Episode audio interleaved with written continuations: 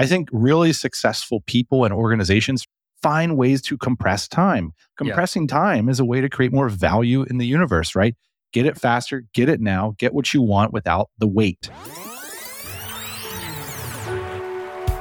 Hey, podcast listener, even if you are alone in your entrepreneurial journey, know that today, right now in your earbuds, you are joined by thousands of entrepreneurs from all around the globe seeking to grow better, more profitable location independent businesses.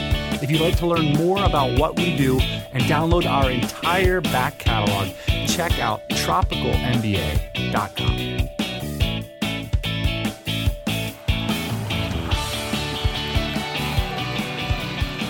Happy Thursday morning, everybody. We've got a, really interesting one for you today. I hope it sparks some thoughts for you. Stick around to the after the news segment. We've got a 20 minute masterclass from someone I've worked with for years, Vincent Nguyen. He is the founder of an agency called Growth Ninja. And why it's interesting is he has a simple and counterintuitive way. He runs an agency, the anti agency agency strategy that leads to incredibly high margins. So he's a one person, high income agency. He only selects premium clients. He's a one of one, and he solves an efficiency gap, not a knowledge gap. I was taking notes talking to Vince, and I think you will be too. So stick around for that. At the top of the episode, Ian joins us for some business updates. In fact, if you like the pod, we are hiring for the podcast. We don't quite have the job ad finished yet, but we're going to talk about how we're thinking through that and what that opportunity looks like.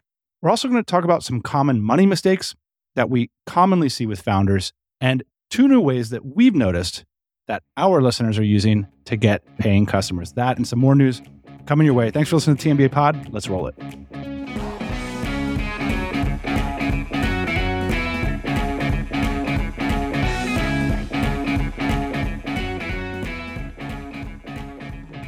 Boss man, we've got an intense amount of news to share with the listeners. Favorite all time episode format. What's going on? What happened in the news? What I miss? I don't read the news. You missed my favorite Tropical MBA podcast interview of 2024. Nothing short of my favorite episode of 2024. Mike Michalowicz, my new best friend, he came by the show and he is like so charismatic. like this guy, forget about the fact that he writes good books. I'm over that now. I just want to hang out with him. Is he moving to Austin like everybody else? Hopefully. He doesn't need that. Mike's got his own thing going. That's for sure. He can hold down Connecticut or wherever. Like he doesn't need. He's Austin. got an office in New Jersey that was like eight people in there. Like before I got on the phone call, it was like the elevator music was on, and I was looking at it. He's got books there, but they weren't like color match books, so you know he was reading them. That was one good indicator.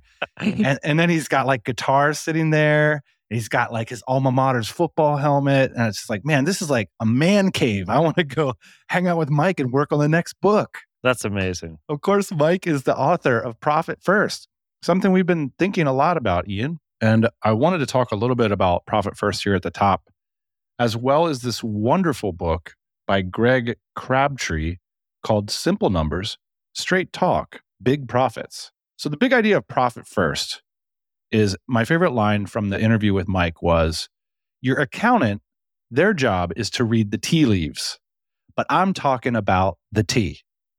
Mm-hmm. I was like, what a dunk. Yes, there is a different reading the tea leaves is different from the tea. Your accountant is going to read the tea leaves. That's like all your QuickBooks stuff, your P&Ls, your documents, your spreadsheets. But what Mike's talking about is the tea. And and that's the money. Where is the actual money? So in a profit first system, you set up five bank accounts. But to simplify, let's just talk about the one where you put the profit. And there's a certain amount of profit that you're projecting you need to make to have a healthy business that goes directly into this profit account. Okay. So that's a bank account. That's the tea, or as the kids say, the cheddar. Basically, you want to say with this profit first approach, this company needs to make 15%. Yes. And we're committed to that, and nothing can interrupt that bank account or that percentage. Or something's going to interrupt it, and everybody's going to know about it. And then we know something's broken in our plan, our budget, our financial model. Now, this sounds simple and it is, but the reality is is 95% of businesses do it the other way around. They basically say, "We made a bunch of money this month, and then we spent a bunch to make it and to support it, and then whatever's left over at the end of the year, that's what we made." And what Mike's saying is That's not leveraging the power of a financial model in your business. Now, you can do it in other ways. You can have a controller, you can have a CFO, you can have financial models. But what he's saying is look, for most of us, let's just set up a bank account. We're projecting to make 15% profit. Let's put our money where our mouth is. Let's get the 15% into that bank account.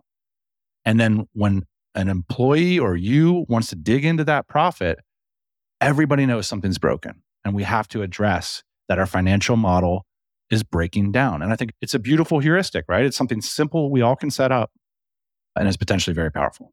What do you think about like this idea like on day 1 versus like day 200? Go on a little bit. So when we're first starting these businesses out, on day 1 does it make sense to say 10% is going into the kitty here, into this account or 15% is going into the kitty? Because it seems like at different phases of the business, different things happen. And this is also how you rationalize spending or investing in expensive people or whatever it is. You're like, oh, we got to take that 15% out because we're going to have this huge launch and this new product that we're developing and it's going to catapult the business to other level. So there's all kinds of rationalization in terms of like why you would like dip into that 15%. So I guess I'm mm-hmm. just curious, does it make sense ever to dip into it? And then also when you're first starting a business, early, early days, does it make sense to do it as well? Mike's answer to that, Ian, is start right now with 1%.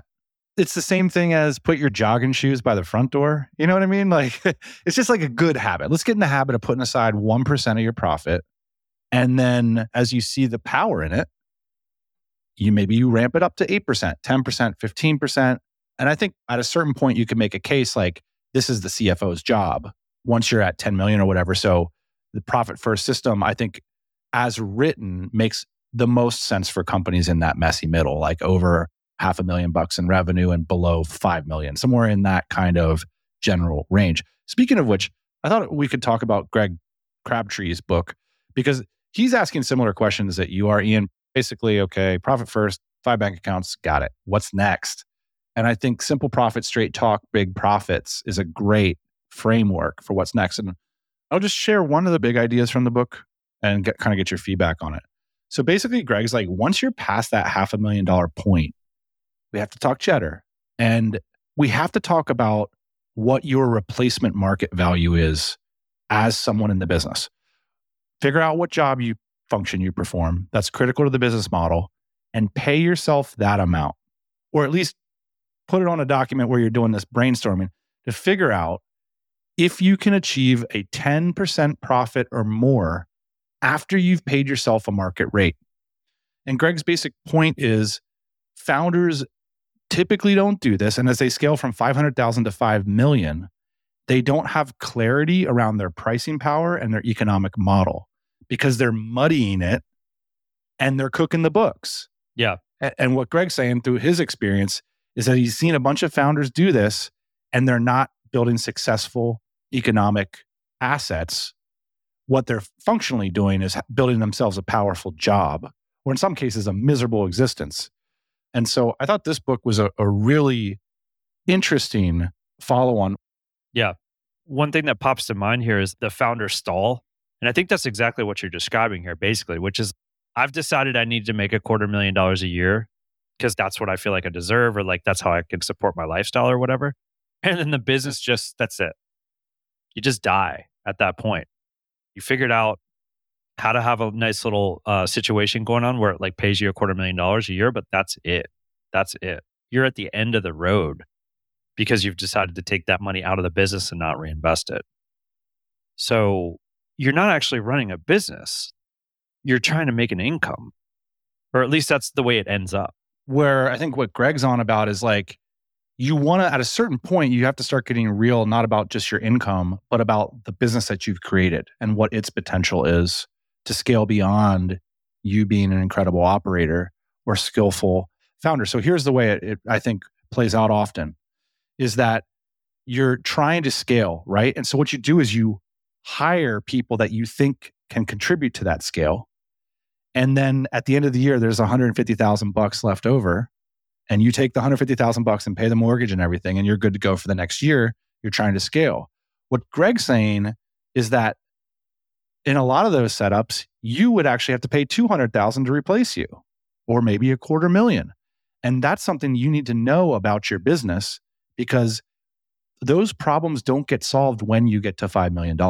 And that is the punchline, the wisdom that Mike and Greg are both trying to express through these books is yes, you can go out and build a sales team right now and you can give money to the salespeople and then customers will give you more money. But this idea that you're going to end up at a new scale and your profit problem will be solved is often completely untrue. In other words, the businesses don't have the profit power, they don't have the pricing power, and they're obscuring this idea because there's a lot of things you can do to generate more revenue that isn't necessarily sustainable or profitable without that investment. And so both Greg and Mike are saying, don't catch yourself in this thing that more is better. For better or for worse, we often take our cues from the startup community. You raise a bunch of Series A, and then what do you do with it? You go out and just hire people. But that obscures the fundamental thing that what startups are doing is trying to stumble upon a business model that profitably sustains. And what Greg and Mike are saying are that be super careful about making that gamble in your small business because you can rob Peter to pay Paul and then end up at twice the scale, twice the headaches, twice the clients, but the exact same broken business model. So it's much better in both of their estimations to be financially rigorous and maintain your margins while you're scaling, which frankly, I think is a little counterintuitive based on what you'd think by reading the internet. Again, like you said, for years, everybody's taken their advice from startup books right? Which is fundamentally completely different way to run a business and to scale a business and to grow a business. Hire A players and just get them in there. You're going to put an A player on a C opportunity. You're not going to get the benefit that Uber or whatever the case study is. They've got a world class economic model that they're building. Meanwhile, you've got an agency or an e-com store with margin pressure. And they get into more details, Ian, about like contribution margin and stuff we can get into it in a future episode, but the, the concept is being extremely rigorous from a financial perspective is a great strategy for scaling, actually, which is a little bit counterintuitive. You used to say it back in the day, uh, you have your own heuristic, which is like when you do business coaching, the number one problem you see is lack of margin. Just that lack of margin. Yep. It's lack of margin. And it, it usually starts from like day one too, which is interesting because if you can just catch it in like one of these books or show it to a friend or talk with somebody that has like a similar business, have them be like, yo, that's not going to work three years from now. But nobody does. Yeah.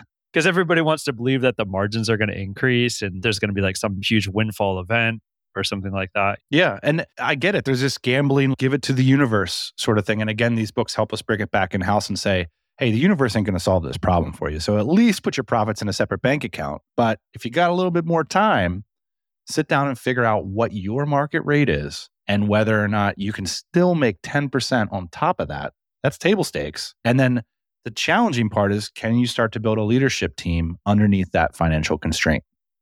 That's the challenge. Not so different, by the way, of like just putting five to 15% of your income into some kind of investment at the end of the day set it and forget it kind of thing. And then all your like living has to fit into like the rest of it, basically. Yeah. like, and by the way, this is super hard to do this, which is why investing like that makes sense for most people. Like give it to the world class cash managers, aka the S&P 500, because they've figured out something that most businesses haven't, which is how to maintain margins, how to be profitable consistently, and how to build teams that can sustain those you're not just relying on one superhero individual to maintain those circumstances.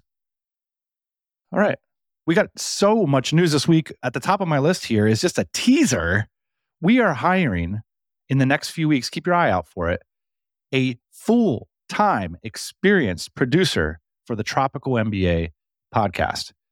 It's been nine years since we went public with any sort of producer role for this show.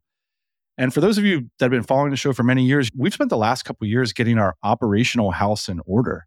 Now, we've got a relatively big business on our hands that we have a bunch of team members, a lot of things to do in terms of management and stuff. And the reason I'm so excited about this is I think we've gotten that stuff to a point where now we can focus really where our hearts are jumping on these microphones and making jokes and figuring out a way to get the Tropical MBA podcast to the next level so that this can be a sustaining part of what we do for the next five years. We both love doing the pod. And so I think we're finally in a position where we can really invest in someone high level to come in on a full time basis and help take the TMBA to the next level. My only request here, Dan, is that um, obviously they've worked with Joe Rogan and that my background can be a green screen. So Yes. there can be like fish floating around in the background when we're talking about fishing and things like that. So Yeah. I think it makes sense for you to have a color coordinated bookshelf. I just like that to rotate again. So like if you've worked on the Rogan podcast and you can do that, like you're pretty much a shoe in for this. if you're curious, if you're interested, if you're a, a, masochist to the degree that you would want to work with Ian and I on a daily basis going forward, keep your eye out. Uh, keep your eye on this space. I haven't been this excited about a job post in a really long time. So something that's coming down the pike. Speaking of job posts, how many applications did you get for the DC Black facilitator position? Over 100. So, for some background, our DC Black membership is now has 100 members. And so, Ian and Claire, who are our two current facilitators, couldn't be at every call. So, we put it out there to the TMBA audience, and you guys came through. The level of talent we saw was incredible. Are you ready and able to make an announcement of who has joined us? Yeah. it was quite incredible. In fact, I really hope that the producer for the Tropical MBA has the same results. The people that came out of the woodwork to come work for us on DC Black was profound. I was amazed at the people that I got to talk to. I think later on in the year, we're probably going to have to hire three or four more. So, everybody that applied to that, they're on the list. I'm going to send out more information when that happens again. But yeah, the two people that are joining us as facilitators have been on the show, coincidentally enough. Mark Brenwall has been on the show several times, one of your good friends. Yeah, Mark's been on the show a couple times. Actually, one of our most popular episodes of all time is called The Brenwall Code, which is an approach to life I wrote based on my observations of basically playing golf with him for a couple years. And he has a really unique approach to business that served him incredibly well. Former agency guy, technology guy from San Francisco, got involved in internet businesses, started doing what now is called ETA, entrepreneurship through acquisition, acquired a small business, blew it up, exited, and now is looking to give back to the community. And so it was really cool that he got involved. And then the other person is Richard Jalichandra. He's also been on this show. We had a, a bit of a love affair with him, like virtually, and then now we're like really good friends. He's actually uh, lives down the street from me. Says I was influential in that decision. But uh, Richard has been the CEO of a lot of big companies that people know about MapMyFitness, My Fitness, bodybuilding.com, and numerous others. He's been in the tech space since I've been in probably elementary school. And it's just amazing to watch people talk to Richard. He came to um, DCBKK this year, and it was just like amazing because Richard has lived this stuff to the bone for so many years that someone can explain a problem to him. And he's like, oh, yeah, I've seen this a thousand times this is exactly what's going on here. And just to see people light up because the way that he like reflects back the problem, he has deep, unique experience there. So having a guy like Richard as part of the community now, I think is a wonderful ad and something that our members are already starting to enjoy. Yeah, I remember having lunch one time with Richard and he was explaining to me like how he runs his team calls. We were like swapping notes and like his system was a lot better than mine. And then it was like, yeah, because 1,500 people are on the call. So it's got to be good. Like, us is like 10, just 15 people. You can play it by ear a little bit. Yeah, we get to talk life and business all the time. In that vein, like he's very generous, right? Like I'll be explaining something and you can kind of see in his eye, like, oh, dude, that's like table stakes, man. Like, congratulations figuring that out. So. You're like, so there's this thing called profit, and we're really focused on it. So, anyways, bringing on these two gentlemen into the DC Black community has been a huge lift for the members that are on their mastermind. And then just in general, having them around the community. Speaking of masterminds, Ian, we got a question from listener Tim who talked about we've mentioned masterminds on the show, but basically, this listener has been trying to find a mastermind but isn't having any luck. And my reply was a bit curt, which is you got to create one.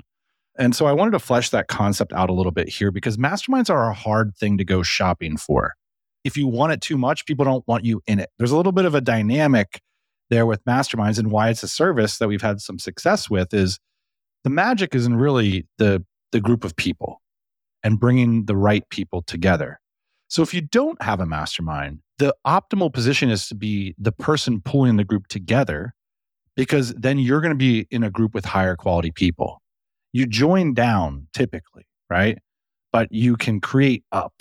If that Every, everybody wants to join and go up. By the way, I can't tell you how many people are joining DC Black and saying like, "I want to be the dumbest person in the room." Like that's their ambition. And I'm like, uh, There's a surcharge for that. yeah, that doesn't work The all dumbest the time. like- person surcharge. but I understand the concept. Of course, we all want to do that. Well, I've met with a few people that are looking for this sort of thing in the past month or so. And I think the process is actually like one of these simple, complicated things. So the answer is actually very simple. The execution is more complicated. So the answer, if you want to pull together a mastermind group, is you just need to do two things. Number one, you need to know exactly what it is you want.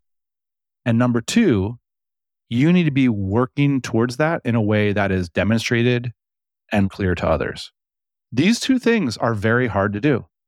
When you say like exactly what you want, I think what you're saying is like you need to know what you're trying to achieve, meaning like I want to have a business that does X or my business does X and it needs to do Y.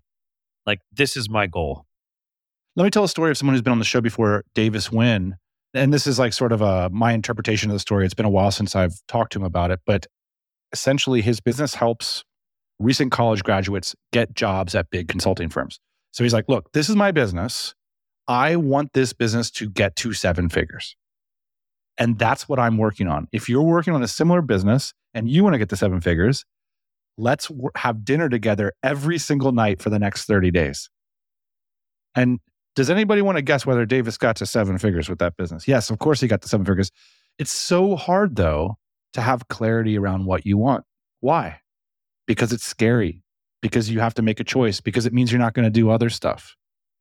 And I think the majority of people that I meet with that want to start a business, they're just frankly not willing to say what it is they're trying to achieve straight up. And because they haven't done that, it's hard to identify the next steps. And the reality is, pulling together a mastermind with a group of people that are going towards a common goal is probably way easier than whatever barrier is standing between what where you are and where you're going. So if you can't get past the mastermind barrier, it's a decent litmus test that maybe you don't want those things. Maybe you don't see the mastermind as truly that important. And so that's kind of like uh, my unsatisfying response to this query that we get a lot, which is, yeah, you, if you can't pull together a mastermind, how are you going to get customers? And what I think a lot of people point to is like the things that are less scary. You know what's not scary?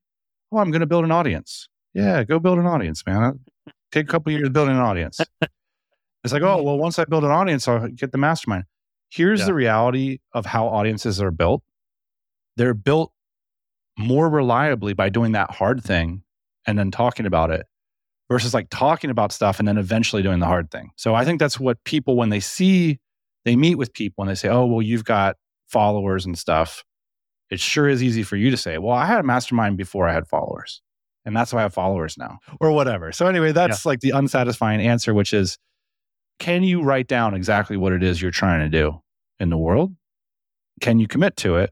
And can you be responsible to others? And that's the hard part, even at our high level masterminds with multimillionaires. It kind of sucks to be held accountable sometimes. Sometimes you don't want to be held accountable to yourself or to others for the goals you're trying to achieve because you could fail. You could just absolutely fail. That's why I call it simple hard or simple complex. It's like the answer is so simple. You know, just have a goal. But the execution of that can actually be surprisingly complicated. One other piece of news I would be remiss if we uh, didn't mention it here on the pod is a week ago, I woke up at 5 a.m. I did my own version of the miracle morning, which is drinking three cups of coffee and watching Sports Center. And so I, Thank God somebody's keeping it real. Oh, jeez. you know what's going to get my day off right? I wonder who won the hoops last night. That's going to get me started off Yeah. on the right foot. You know, it gets my day off right checking my Twitter in my bed before I get up. That's my signature success move. That's right. And a little bit of doom scroll gives me the motivation to go out and Yeah. save my corner of the universe. I mean, if I doom scroll in bed, it means I'm not doom scrolling in my office. So isn't that a good thing? the best miracle morning is going directly to your computer and your PJs and just just starting to rack, to starting to go full speed without any priority, sense for priority. Just work as much as you can. All right. Anyway, so I woke up at 5 a.m. I preloaded my credit card. We've got a new event platform in the Dynamite Circle and bought my ticket to DCX London. DCX London this year, there was 100 spaces and I think the ticket was like 700 bucks or so. So not cheap and that money is going to a much upgraded experience for all of us, like cooler venue, better food, all this kind of stuff. Everybody's excited. So John, Shona, and Noel are the members who host this event and they have a great reputation. Everybody looks forward to going to London every year to hang out with them. So the event sold out in an hour. How do you move 100 tickets in just shy of one hour? How do you do this sort of thing? And what John shared with me is he's using the WhatsApp as a tool, but the concept is psychological, which is he will have more than 100 members elect interest in going to the event, and he'll put them all into a WhatsApp group. So you're in a WhatsApp group with 170 people, and then you know there's only 100 tickets. So it's like everybody knows there's 170 people who want to do this thing, but there's only 100. And sure enough, like one hour later, we were all looking at the screen come in is like stripe, stripe, stripe, stripe, stripe, stripe. Obviously, Ian, you have to have a great product. Everybody wants to go to DCX London. That's awesome. Yeah. Super cool. But I just, I do think it's interesting this kind of demonstrating demand to your target market. I think is really interesting concept. And then just WhatsApp. WhatsApp is really one of the most powerful businesses in the world if you think about it. I mean, it's got tremendous potential. And so we have over 1,000 of our customers on WhatsApp, connecting with each other, connecting with our team. And people are just much more likely to respond to a text than to an email. I haven't heard like a bunch of talk about this. So I think it's worth mentioning here what the shift is, right? The shift basically you had like direct mail, then you had email, and then you had social, and now you have WhatsApp. You have your customer's phone number. You have a direct response like I can get a response from a customer in 30 seconds. That's crazy, right? This is like a new thing. I think somewhat the same on Slack too. Slack is kind of in that category, although I wouldn't say on their mobile device kind of open all the time, but close to it. Yeah. WhatsApp is like a little bit more consumer oriented. And for our recruiting business, for example, shout out remote first recruiting, we do have our customers in a Slack group together, which works. We have both actually we have the Slack community, but then we also have like the first line of communication with that team is through WhatsApp. Yeah. It's like a little QR code on the website. So I think about this a lot, like the fact that stores aren't open at night. I guess like having kid and working on this business and whatnot, like I get a lot of my personal stuff done at night these days. Mm-hmm. So it's like from 8 p.m. to midnight, I'm trying to buy stuff and I'm trying to talk with people, but I can't talk with people to buy stuff because it's not like during the working hours. And years ago, China was way ahead with this stuff with WeChat. Yeah. You can interface with the company, like you can pay, you can do all your business on WeChat. And I have a feeling that like X and WhatsApp will like go in that direction eventually. And I guess like the question out there is how can you leverage WhatsApp for your business right now? So for us, it's been incredibly powerful to be able to have your customers on text because you can do things like putting everybody in a group, explaining what's going on real time. The questions of your customers get answered in front of your other customers. It's a very powerful way to communicate with your customers very quickly. Yeah. And one of the ways you can leverage this stuff is the longer it takes for you to get a conversation started with your prospect, the percentage, it's like a decay. The, the percentage that they're going to buy goes down. That's physics. It's like, let's jump on a call next Thursday. You're telling me that you have an extremely powerful business with tons of brand power, tons of pricing power, and they're just lining up for the opportunity to buy that thing from you.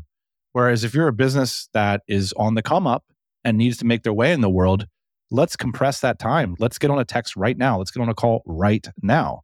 Let's take advantage of Ian being up at uh, 10:30 at night wanting to make a big purchase yeah, let them do that. That's good. Why are you going to get him to hop on a Zoom and take some time off of work next week? He might not get off. He might forget about it. He might not be as excited. I think really successful people and organizations, Ian, find ways to compress time. Compressing yeah. time is a way to create more value in the universe, right? Get it faster, get it now, get what you want without the wait. So, unless waiting is a critical part of the product experience, which in some cases it can be, I think WhatsApp can really be used to speed up that product delivery. Right now, for example, at Remote First Recruiting, you can just click the QR code and hey, maybe a new client is worried about getting the hard pitch from our recruiters. They're going to sit in there and start asking you those salesperson questions like, how much would it be worth to you, Ian, if you could hire a new person for your business? Oh, that sucks. I just want to text this person and make sure they're not going to be a jerk. You build up the comfort level and it's a new brand. Now we're texting. I'm getting some images in my text, my phone. You know what? Let's jump on the phone right now and talk Yeah. about how much value I can get from my next hire. Your idea about the sales decay is a very real one. Like, um, I was emailing this guy in England, unrelated, for like some British car parts.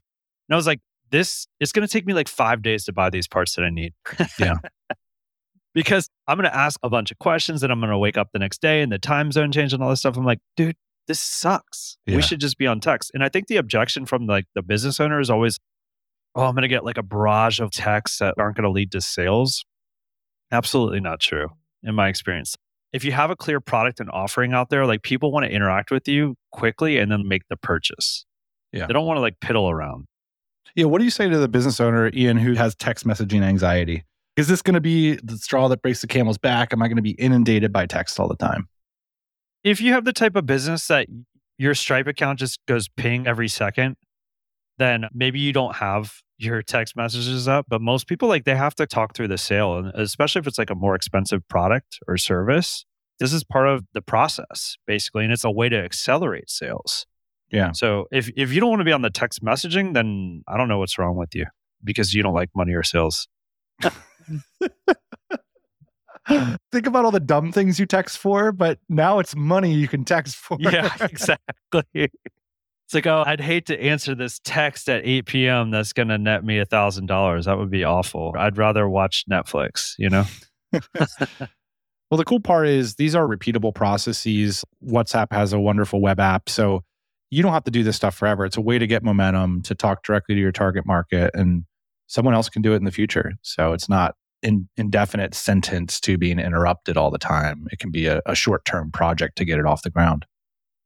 Speaking of sales leads, Ian, before we run here, I just want to talk about something that's been happening in our business. We are seeing as a trend, and it's something I didn't really know about a couple years ago it's a position in a company called an SDR. So sales development representative. Previously, I would have known this sort of person as like a sales assistant, someone who does cold email outreach, someone who sets appointments, like an appointment setter, or someone who just makes sure your pipeline is full. But sophisticated organizations have labeled this stuff, created systems around it, and it's called an SDR now. And one of the things I've noticed is that our community is kind of like getting obsessed with SDRs. Like everybody wants an SDR. Like we were looking at our numbers for remote first recruiting, and it's like, I'll pull the last 100 hires. A huge percentage of them are SDRs in Latin America. And so I was poking around with the team. Well, why don't we have this as a product rather than just being recruiters? Why can't you buy an SDR? So we kind of got into the details of it. And I think what's so interesting is two things. First is the cost. So the concept that you could have like a pipeline full of calls that leads money, that's very valuable. And then how much is it going to cost me? Two grand a month. And so that value proposition of like, oh, I can like pay for two grand a month with just like two calls. So that's an easy investment. Whereas a salesperson in the US could cost triple that. And then the next thing that's interesting is like this concept of Latin America. And I think the reason it wasn't quite on my radar was this wasn't really possible 10 years ago when I got into the outsourcing game. It was a combination of like language and culture. It just didn't seem like as big of an opportunity to me. And seeing our customers and listeners do a lot of this and have a ton of success, it just seems like this is the thing right now. And I think there's a bunch of trends converging. I mean, one is that a lot of the SDRs we're hiring for our clients are coming from SDR agencies. So, like, they've spent the last five years learning how to talk tech, learning how to do filtering phone calls, learning how to set up successful sales calls. But everybody knows that agency lifestyle. And so now what they're doing is they're taking that skill set, working from home and getting a pay raise, still working at an incredibly low price, but directly for small businesses in North America. So I don't know. It's been an interesting trend. We're seeing like, I bring it up because we're seeing like, it's a moment in time when there's an incredible amount of enthusiasm on both sides of the deal. Like, Yeah. our customers are like, wow, these SDRs, they speak great English, they have great written English. I'm getting my pipeline full. And then the SDRs, they're not low quality like we've seen in some of the VA spaces in previous sort of trends. Like these SDRs are really good and they commonly have like experience. They're not coming in cold off the street. This is what they do. And so there's kind of a moment, and I don't know how long that window will stay open. Typically, what you see is the prices get arbitraged out and the kind of the quality doubles in price over time or whatever. But at least right now, our customers are indicating to us, like, man, just get me some more SDRs in South America. That seems to be really working for people. And certainly for us, for recruiting, it's awesome to stumble onto a product where people are basically handing the product to us, saying, like, this is what we want. I think you did a good job there. Now I'll tell the real story of what happened, which was uh, we invited our whole recruiting team to Austin, Texas last week. And we like sat down and we're like, okay, how are we going to grow this business? And then we're like, everybody is hiring SDRs. And then the first idea was like, we need some SDRs. okay, let's get an SDR. It's like, well, what are they going to do? It's like, you're going to wake up in the morning and there's going to be three phone calls preloaded for you to take, and they're just going to convert into sales. But you know what's crazy about that? What's crazy about that, Ian? When I used to make pitches for my programmatic SEO services, that's exactly the sales pitch I would make. Exactly. I would say, Yeah. You're going to wake up in the morning. We were using Infusionsoft at the time, and you're going to have three opt ins with their phone number, and they're going to be warm leads that want our stuff. That's why you should invest in SEO. Yeah. And that was like the flow back then, too, by the way. It was like SEO, then it was like social media. Then it was like, well, now everybody's on the internet. So, like, what are we doing? We're like going back to the SDR. It's easy to find these people that are potential customers. So, like, let's go out and find them, warm them up, tell them about our product, and then set them up with a call. If you were going to start a business today, which would you invest in? SEO for $2,000 a month or SDR for $2,000 a month? SDR all day long. It's crazy. It's like coming back around. That's interesting that you say that. It's true. 10 years ago, when SEO was the primary strategy, especially if you're in like a lot of these B2B niches, like a lot of these Bs, they're not on the internet. Like you don't know who this person is. Well, now at least they all have a LinkedIn profile. Yeah. And most of them have a Google page with reviews, and all these local businesses are legible online now. And then combine that with the fact that SEO is a combination like super competitive, super long term. And let's face it, I don't even know how to find things on Google anymore. I don't know how it works. I just type in whatever website I want to go to after my Google query. I just think Google is a really hard game to win right now, especially when we have these targeted business to business products. It's like we have a target market of 5,500 people. We know where they all exist virtually. Let's make sure we're reaching out to 100 of them every single day. One of the things we've been talking about from a recruiting strategy is like a lot of people listening can relate to this is our clients pay us to be the experts. And so say you need a COO or you need a head of sales or whatever, we're going to make sure that that works. That's our job. But the interesting thing about like VA hires and some of these more opportunistic things is that they do work a lot because a lot of times the company doesn't have an economic model for it, right? They're just they're being more opportunistic. They're trying to see if it works. They're running experiments. But when those experiments work out, they can go like internally viral. When like the CEO gets a virtual assistant and they're like, dang, man, like all these piles of crap are now much smaller piles of crap. Everybody goes and gets a VA, right? It goes viral internally. And the same thing happens with SDRs. It's like, oh my gosh, our pipeline is really heating up. We need more SDRs, right? And you start to then build out your sophistication and systems around leveraging an SDRs. You build out a sales team essentially. But I think the challenge for us as consultants is a lot of clients are going to fail, but then a few clients will kind of go internally viral, right? And they'll take Yeah. off with it. And that's like that product consultant mindset that is hard, is challenging to traverse. And it took us a while, I think, to accept the fact that when it comes to an SDR hire, a lot of our clients will be opportunistic and a lot of them will fail. Not the same mindset we bring to the COO hires. Right. You can't fail at that. It is such a big role, right? Yeah.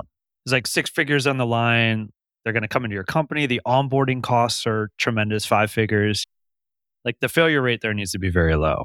Yeah. One more crazy story about SDRs back in the day. And this is like way back in the day. This was like 10 plus years ago. We're paying VAs in the Philippines to build lists, basically, of like people we should approach for the product that we're selling.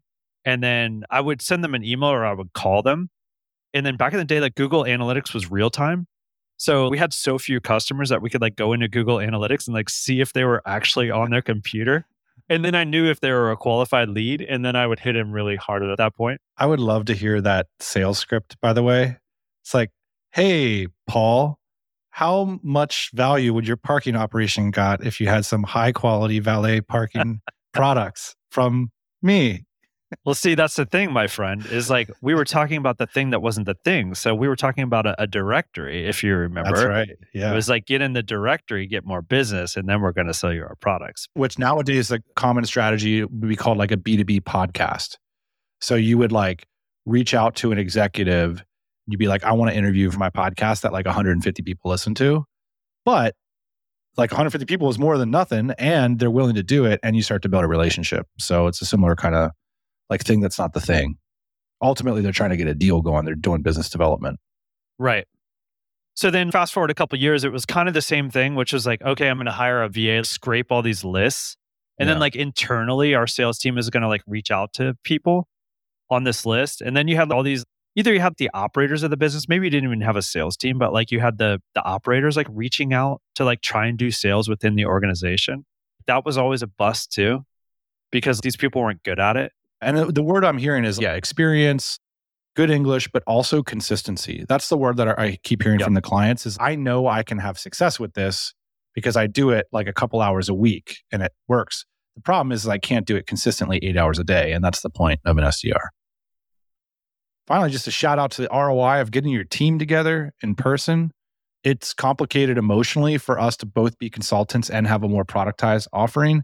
And so it took us six hours to like figure out what the details of that look like for each individual in the team. And so that was like great fun to get together to hang out here in Austin, Texas.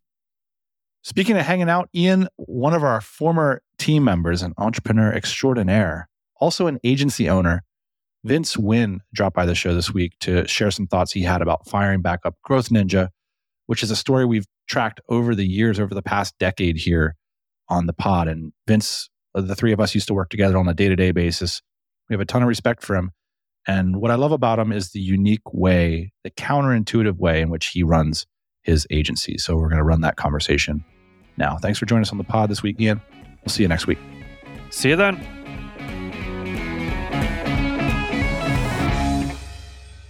So this is always challenging as a podcaster because for those listening along at home, Vince and I have been on the phone hundreds of times. And like the first podcast we did must have been over 10 years ago. I think I can pull up the date. Was it the family one, Dan, where I talked about how I lied to my family for three years? I was secretly Oh, running my funny. six figure company without them knowing. They thought I was still uh, taking online college classes while I was abroad Uh, living with the Empire Flippers, for those of you in the know. the theme of today's show is navigating the pressures of friends, family, and colleagues. Vincent Nguyen is the founder of Growth Ninja, and this was written in 2017, a performance based Facebook ads company. You may remember Vincent from an episode we posted a few years ago about apprenticeships. So that was hmm. like a few years ago in 2017. Vince has paid his dues in the world of entrepreneurship, having worked with the Empire Flippers before starting Growth Ninja in 2015, all the while hiding the fact that he dropped out of college from members of his immediate family. yeah, I don't remember if I told you the full story, man. But late 2013, I was going to this community college in Arizona because I didn't know what I want to do with my life. So I guess I go to college so my family is not hassling me, but I'm not going to pay the tuition at ASU. And so I freaking do my dues and do three semesters at this community college. And then I stumble upon a tweet by Sean Ogle saying, best opportunity I've ever seen or something along those lines. And I click it and I get that apprenticeship. And I'm like, there's no way this is flying back home with my family who's they came here on a boat, dude. Like you tell them, hey guys, thanks for setting me up and putting me through high school. I'm gonna drop out of college and live in the Philippines, the same continent that you just escaped from not too long ago. So I basically just would write back and saying, you know, work's going great. My studies are going great. My professors are letting me do it online. And I kept that going for a few years before I just said, you know what, guys, this is so stupid. No, I'm good. I'm not in college. I haven't been since late 2013.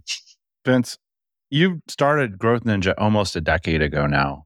Nine years. What was the genesis of the business? And it's an agency, and you do things your own way. I want to try to break that down a little bit for the audience about why what you've done is unique and how others can model it.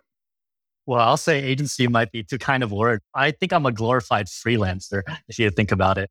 But the genesis started was, you know, I was still, you know, a marketing director for Empire Flippers. So that was late 2014. And I just remember being a DCBKK, you know, the Dynamite Circles flagship event that happens every October. Uh, quick plug for you there. Uh, yeah, yeah. charge. Good. Dude, I just remember being in the parking lot and I'm just like, just at the 7 Eleven right by the hotel, the venue. Where the magic happens. Yeah, that's where the magic happens, dude. And I'm just looking around. I'm like, these people are f***ing badass, and they're ordering some expensive food, not giving a shit, right? And I remember thinking in my head, "Can I pay for this?" I wasn't super well off in my role there. You know, it was a small company at the time. Empire Flippers was not the size of where it is these days. So I was like basically employee number one or two or something like that. And so I was just like doing the math in my head, and I'm like, well, this is a good gig, but like I think there's kind of a ceiling on this thing, right? And the ceiling ain't that high, Southeast Asia or not. So I'm like, okay, well, I got to do my own thing. I got to be someone who's attending this event, and I paid my own way. And so literally, I sat down with my then boss Justin. And I just told him like, here's kind of what I'm planning, man. Just you know, getting your thoughts on this. And then just a few months later, I resigned from the company. And then January 2nd was the day I um, opened up that laptop and just started sending emails. I registered the growthninja.com domain. I think I had to pay some dude 50 bucks for it because it was already registered and like just started sending emails, brought on Empire Flippers as one of my first clients and another first client of mine. So classic, you anchored into your last job. I think that's like a really good sign for uh, an agency founder. If you can sell Right. your services back to your previous gig. Exactly. Yeah. And they were super supportive. They came on. And the guy who, funny enough, who is also another DCer who gave me the idea for doing Facebook ads as my business, he also came board, on board as one of my first clients. So right off the bat, What was his name? You want to shout him out? yeah, Kevin Koskella.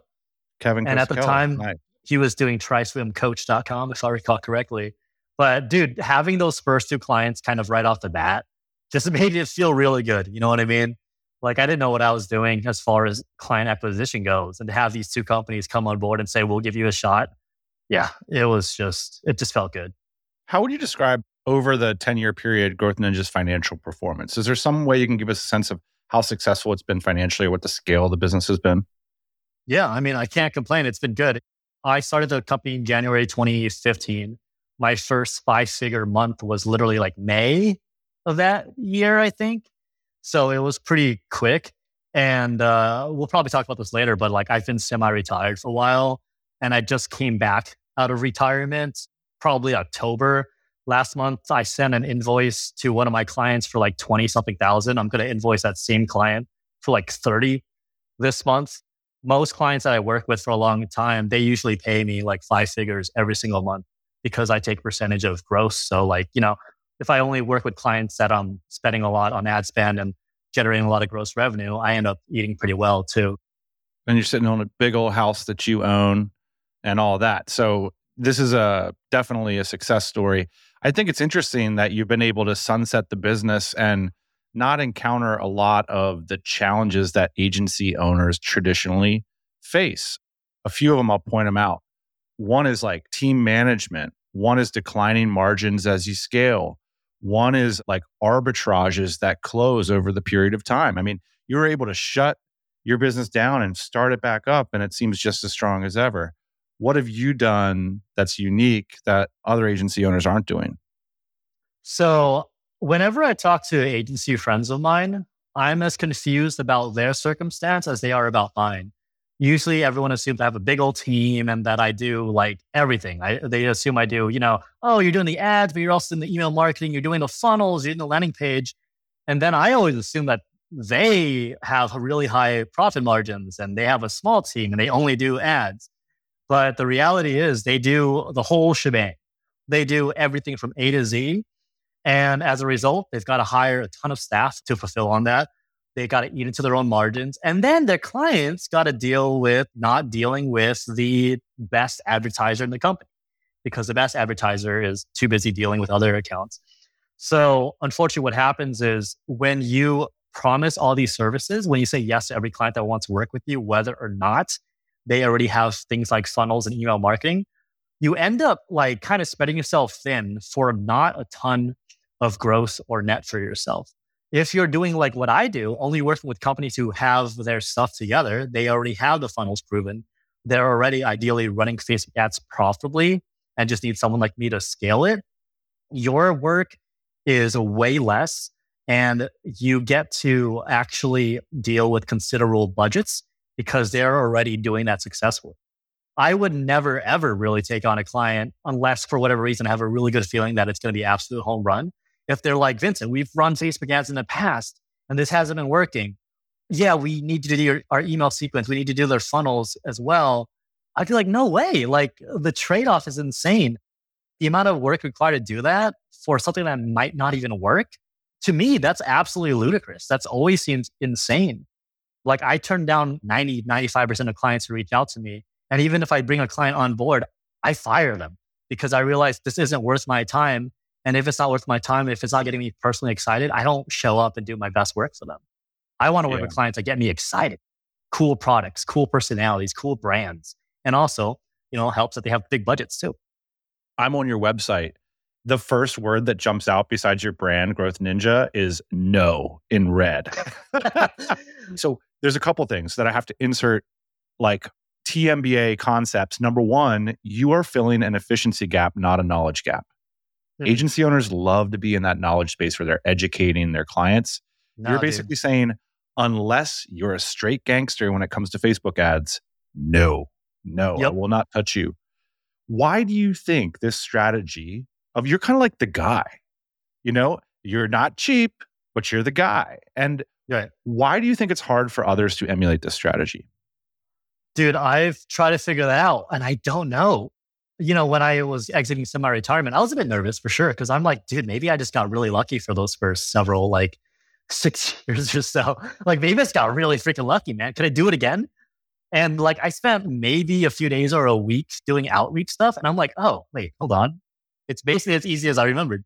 And I think it's because I stayed strict with that kind of focus of like, why waste time on someone who isn't already having it figured out? You could open the Facebook ad library right now, just Google Facebook ad library. It'll be the first result, right? And you could literally search up people who are currently running Facebook ads for pretty much anything imaginable. And you can see just how much business is out there like if a referral or a uh, prospect hits you up and there's no evidence they've ran ads or are currently running ads, odds are pretty good. You're not going to magically give them that silver bullet that they were missing. I mean, you could, but the amount of work required to get there, it's like, why do that? Why not go after the established business who is already running Facebook ads profitably and need someone to help them add a couple more zeros? Like that's literally all I do. I don't touch the other stuff. You're the comma guy. Let's add some commas. I'm not the comma guy, man. And anytime I've ever like strayed away from that, I've regretted it. And I always feel like a total jerk sending them an email saying, Hey, I don't think we're the best fit. Like this past month alone, I've probably fired three or four clients, one of them right before we even started anything. Cause I'm like, wait, what am I doing? Like, why did I say yes to this? This doesn't even fit my criteria. And I think I know how this is going to go. What's your criteria? Let's walk through it. The criteria is simple, man. It's literally just are you already profitable? And ideally, profitable via Facebook ads. But if you're someone who's already profitable in other ways, and maybe you've run Facebook ads in the past and it stopped working, that's fine. Because here's a secret for you, Dan. Most people who run ads aren't very good. I've just audited so many.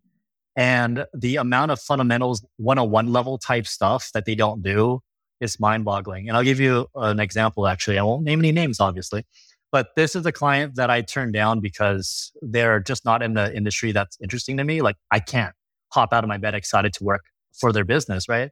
And if I had taken them on board based on what I take gross revenue wise, they would have been a $10,000 per month client. But the problem with the way they were running their campaigns was that, for example, they weren't doing any kind of Advantage Plus at the campaign level, which is a newer feature for Facebook ads, which works really, really well for me.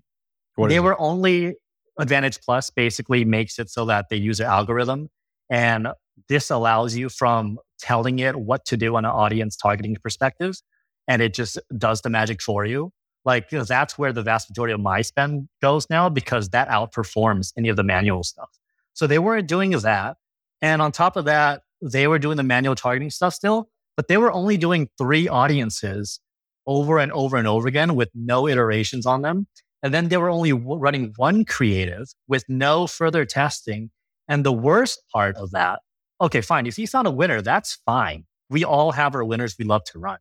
But the worst part of it was they had like 50 of these of the same ad, but none of them were using the same post ID, Dan, which means if they got 5,000 likes, it would have been all standard across 50 of those ads instead of the 5,000 likes being aggregated into one ad, which means all the mm-hmm. comments were fragmented across all those dozens of ads.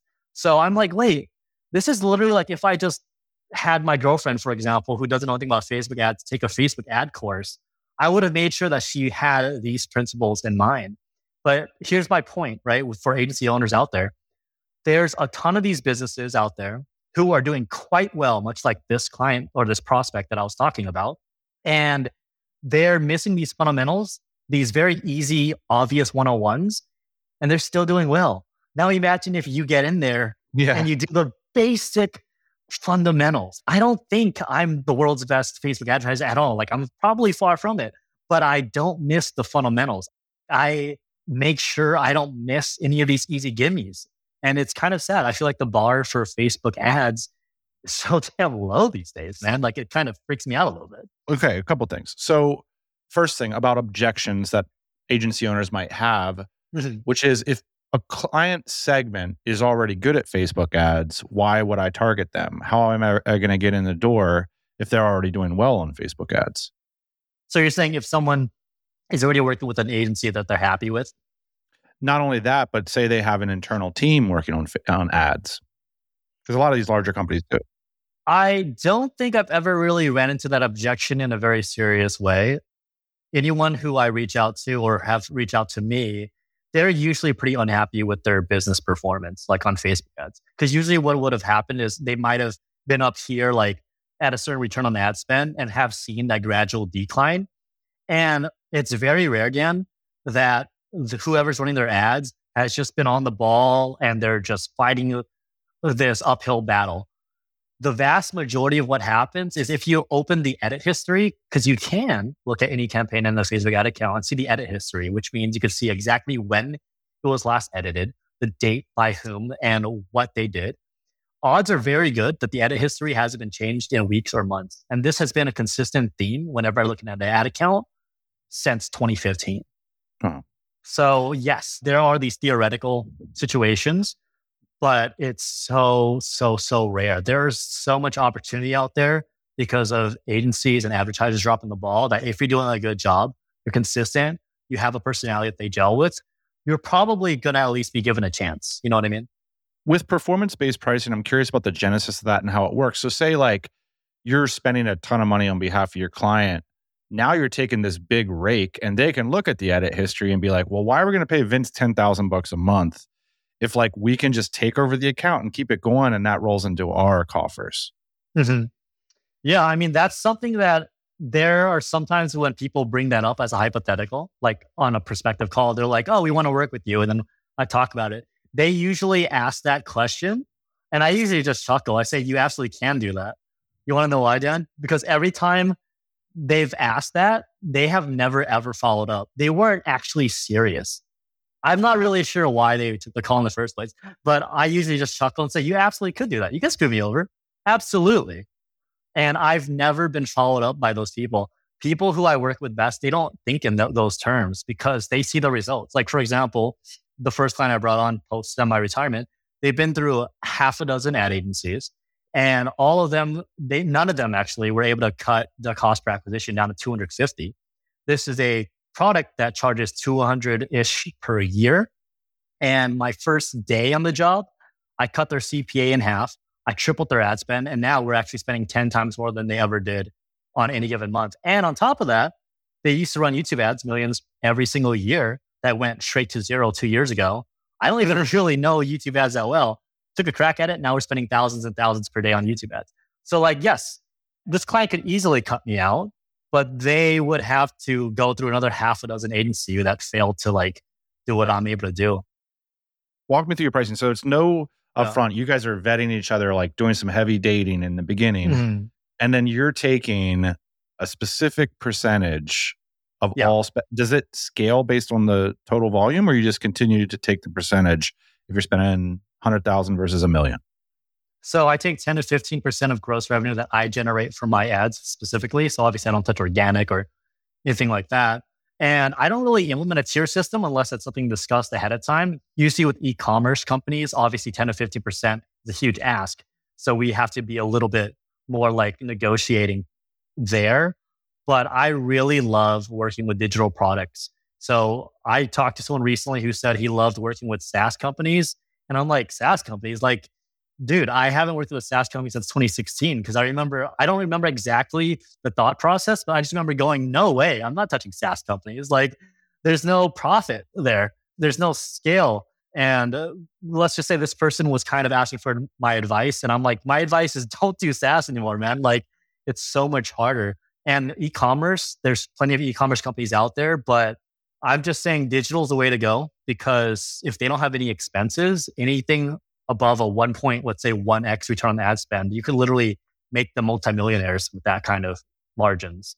So these are products like courses and things like that courses, anything that doesn't have a giant cost of goods sold every time you make a sale. Now, that doesn't mean you can't have physical components to a digital. That can always come later. But for me, the unofficial criteria is sort of like I love courses. So I get excited if you tell me, oh, you've been running Facebook ads profitably and you're a course creator. I'm like, dude, get me in there. You don't need to pay me. I just want you to get me in there so I can show you the difference in results. Like if you're that confident, that's a pretty easy sell, man. Like I literally tell people, dude, you don't owe me anything if I'm not performing.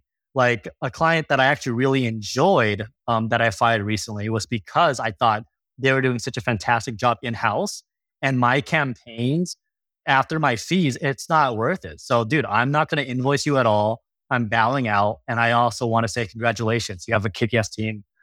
Like, I think if you have that personality, people don't really ask you all of these questions and tire kick that much. You know what I mean? Yeah. Well, what I want to hear from you is how do you nail premium clients? Because I was always really impressed that you had these premium clients that spent so much, and yet you were mm-hmm. just getting started as an agency. And I see so many people struggle, yet you're just premium, premium, premium always. Tell me about the process of getting the attention and closing the deal with marquee people an example would be like somebody like a Tim Ferriss or like you know what I mean, like somebody who's like oh, uh, yeah. I never went to that level. So here's the thing, dude.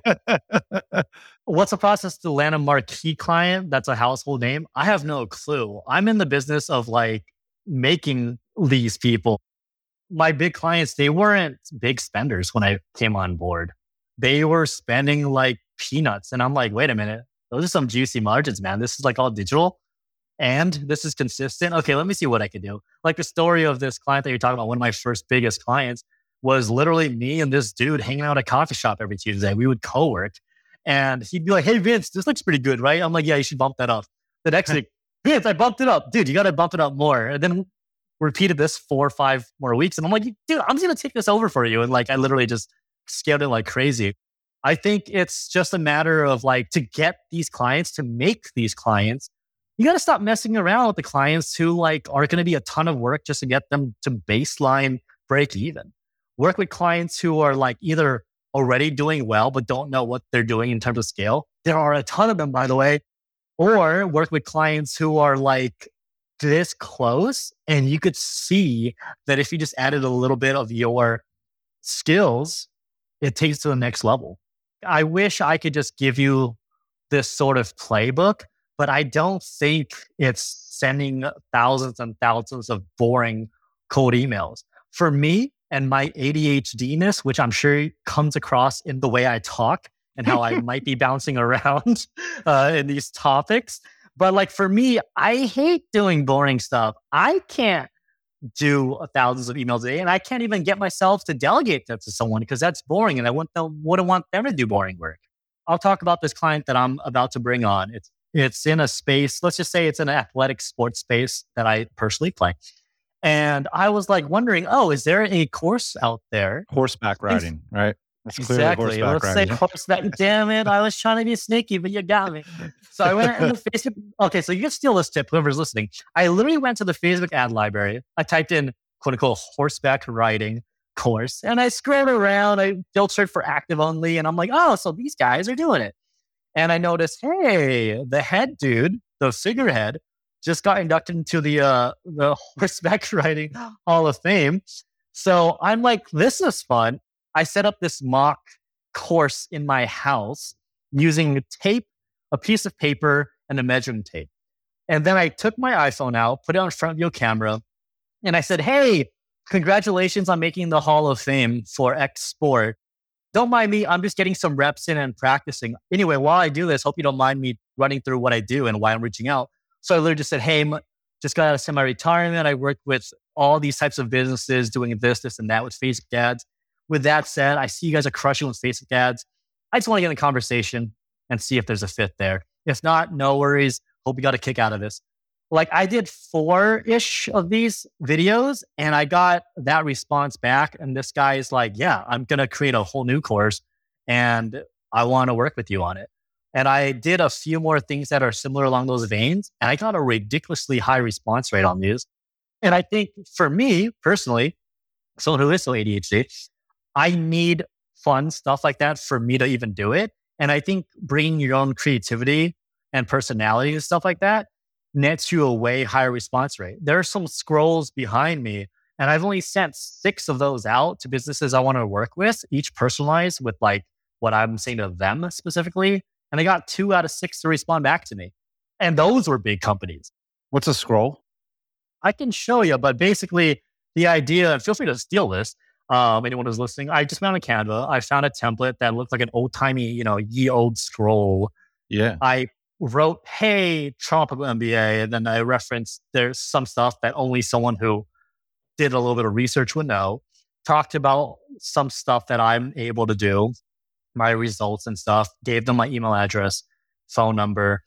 Literally rolled it up into a scroll, put it into a tube, which you can see to the left or right on my watch box there.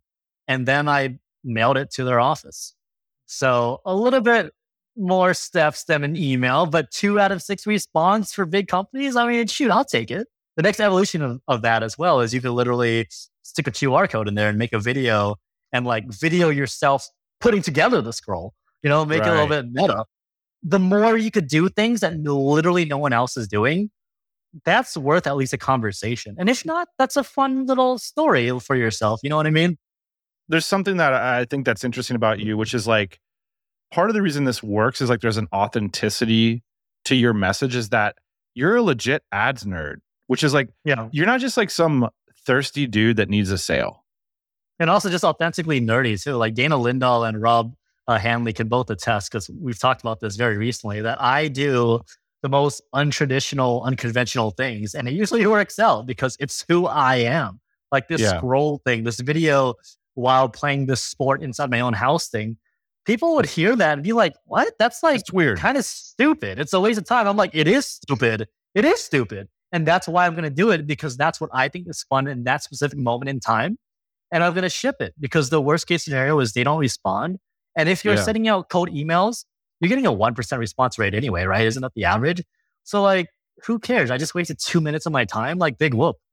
But it works for me because that's my brand. So like find your own way of showing off your personality without sending out thousands of cold emails that go to spam.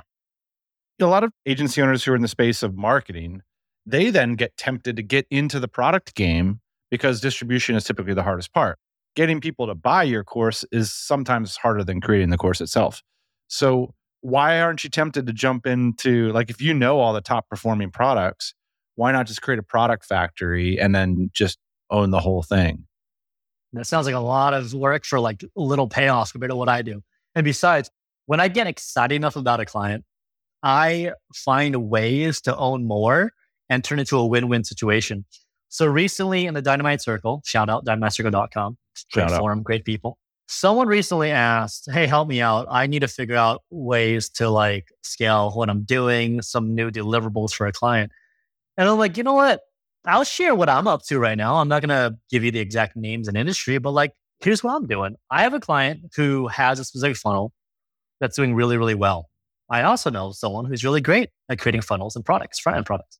So I pitched it and I said, look, I'm going to have someone create a front end product that on the back end will funnel into the core product.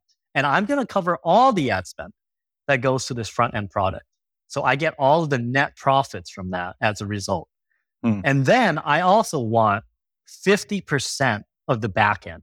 So basically, it's sort of an affiliate play, except now I get to use their assets, their resources, their Facebook page, their email list, and all these beautiful things. So it's not just a faceless offer, it's an offer that's branded by them, uh, an offer that has their backing, that feeds into the core product, that works as a valuable resource. And the great part is now they get the back end sales without paying any ad spend.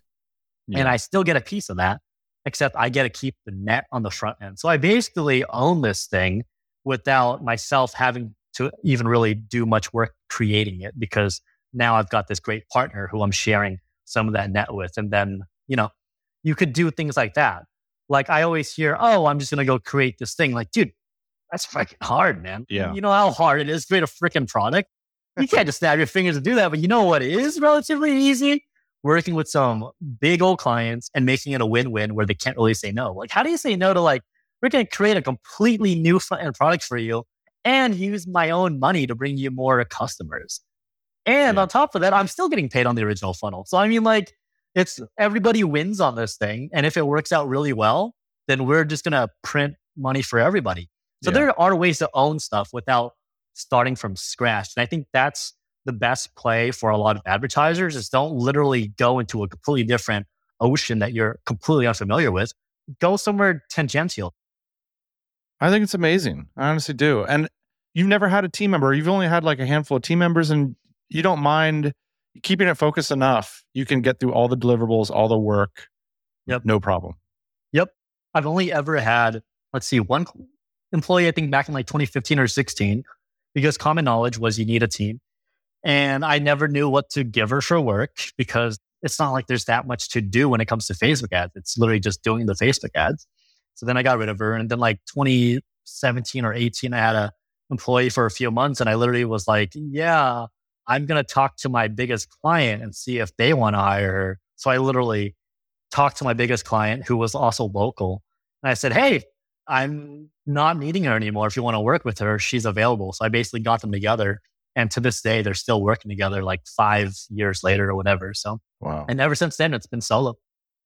I will say that a very real problem that businesses who hire agencies have and feel is the frustration they get when they get on the phone call with ABC agency and they talk to this smooth talker. Maybe they've talked to the head honcho or like the senior advertiser.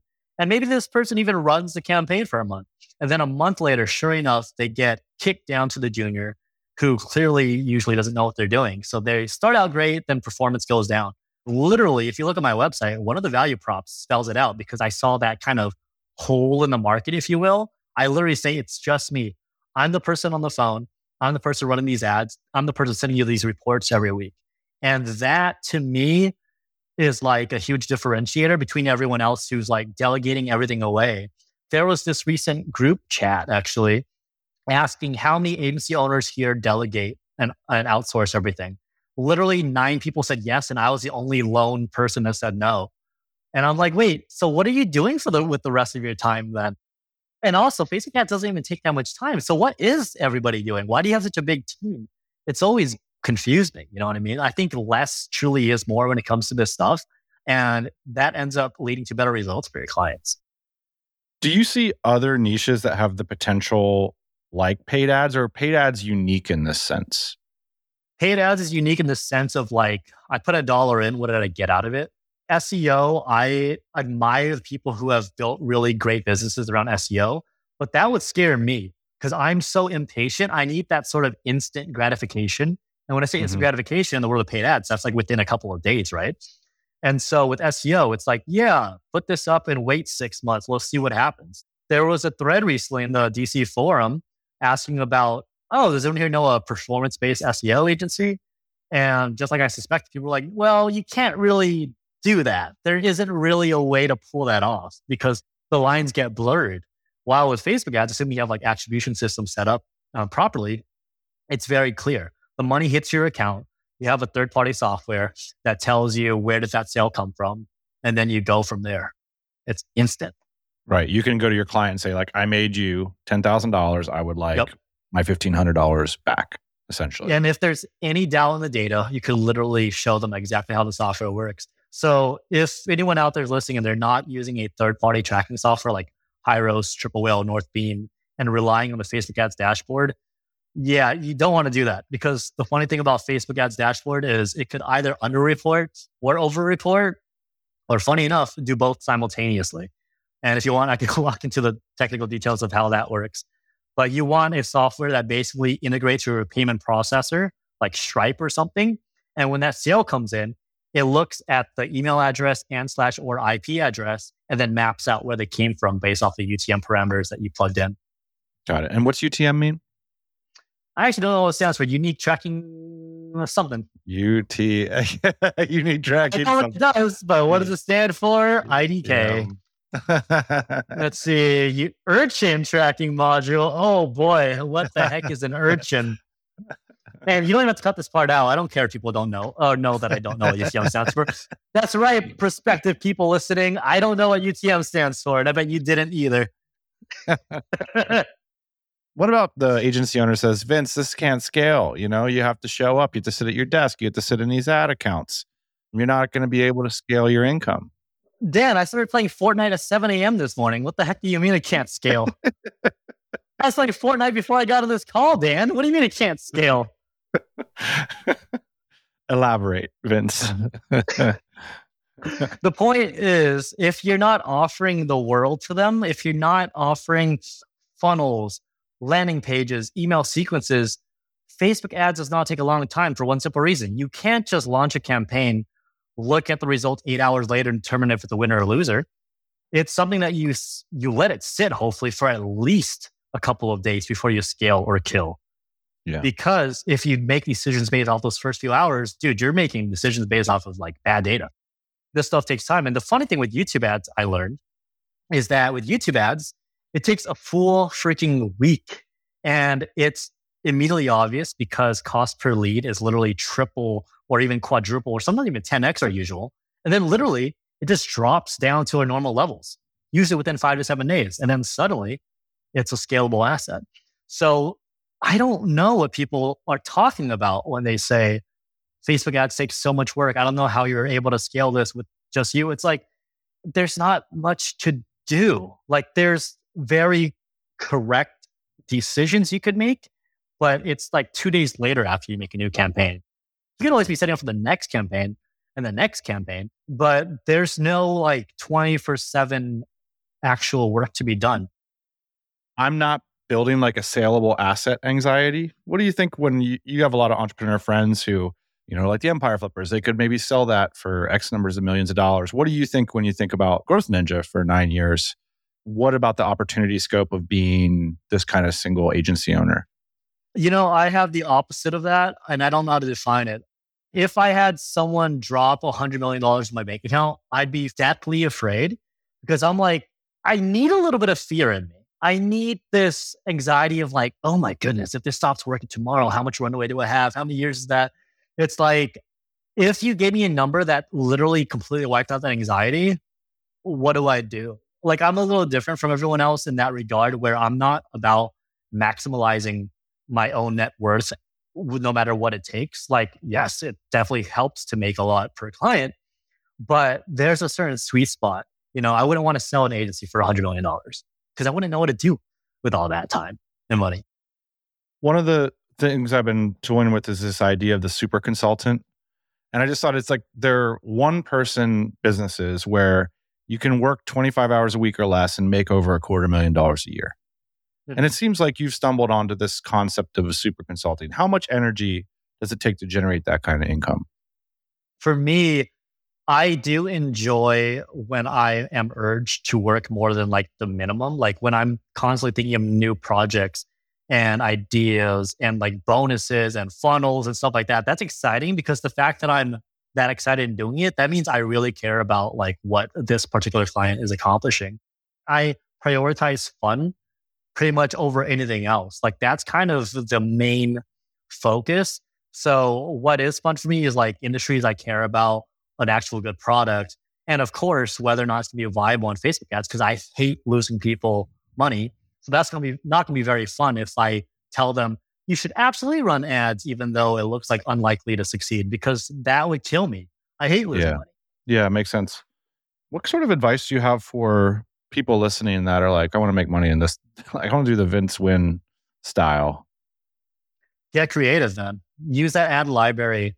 Find a client that has a really good brand and figure out, oh, do I have something to add here? If you, I bet you, if you look on this ad library or even look on your news feed, you're going to see a lot of ads that are like one or two sentences long, maybe three if you're lucky. And my best ads are usually like stories, man. One of my best ads right now literally has my name in it. I'm like, hey, I'm Vince. You're reading the ad I'm writing right now. And uh, basically, what I do with that ad format, without getting too specific, is basically rehashing the value prop of the end client and also repeating like why you should trust them. And then I actually weave my own actual personal narrative into it where I'm like, look, in history of nine years of doing this, there have only ever been two clients I insisted we get on a weekly call with because I enjoy the company so much and I think there's a lot of cool stuff we do here. This is one of them.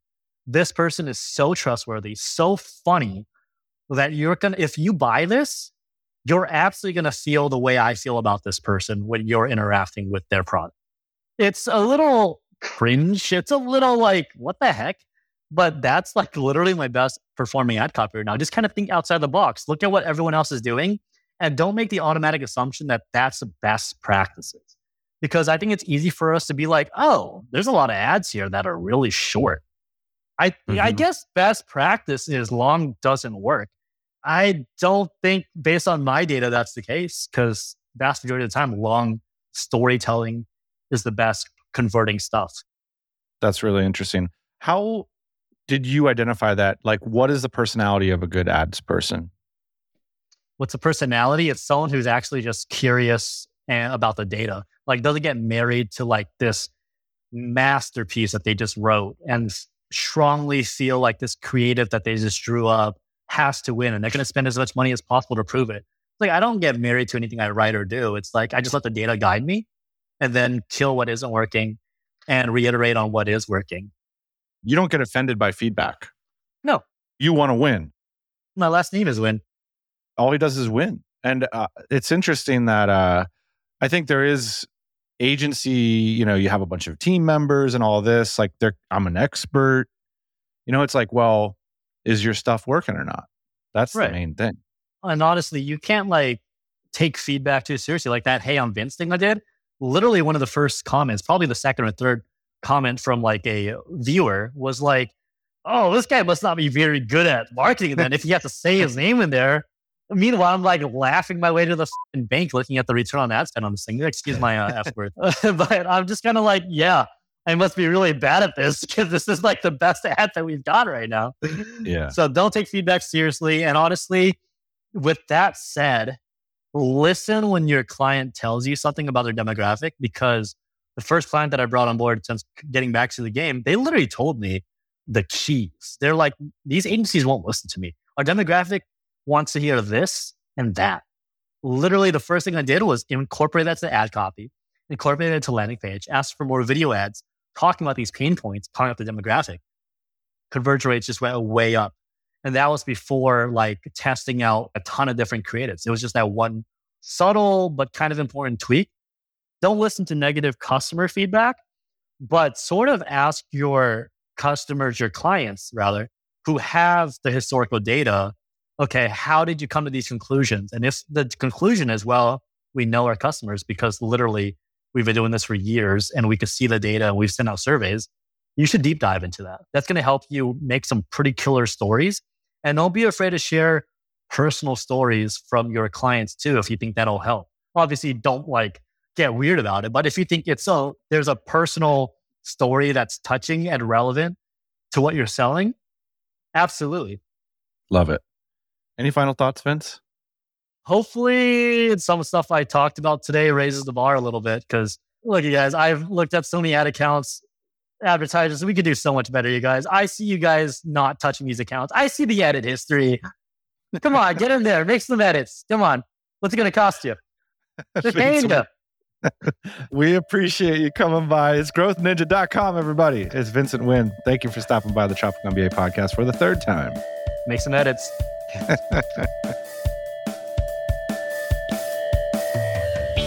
Hey, thanks for listening to the Tropical MBA podcast. You can go to tropicalmba.com, get access to hundreds of back episodes and all kinds of other goodies. Load up your iPod. That is the cheapest way to fly business class on your next international flight.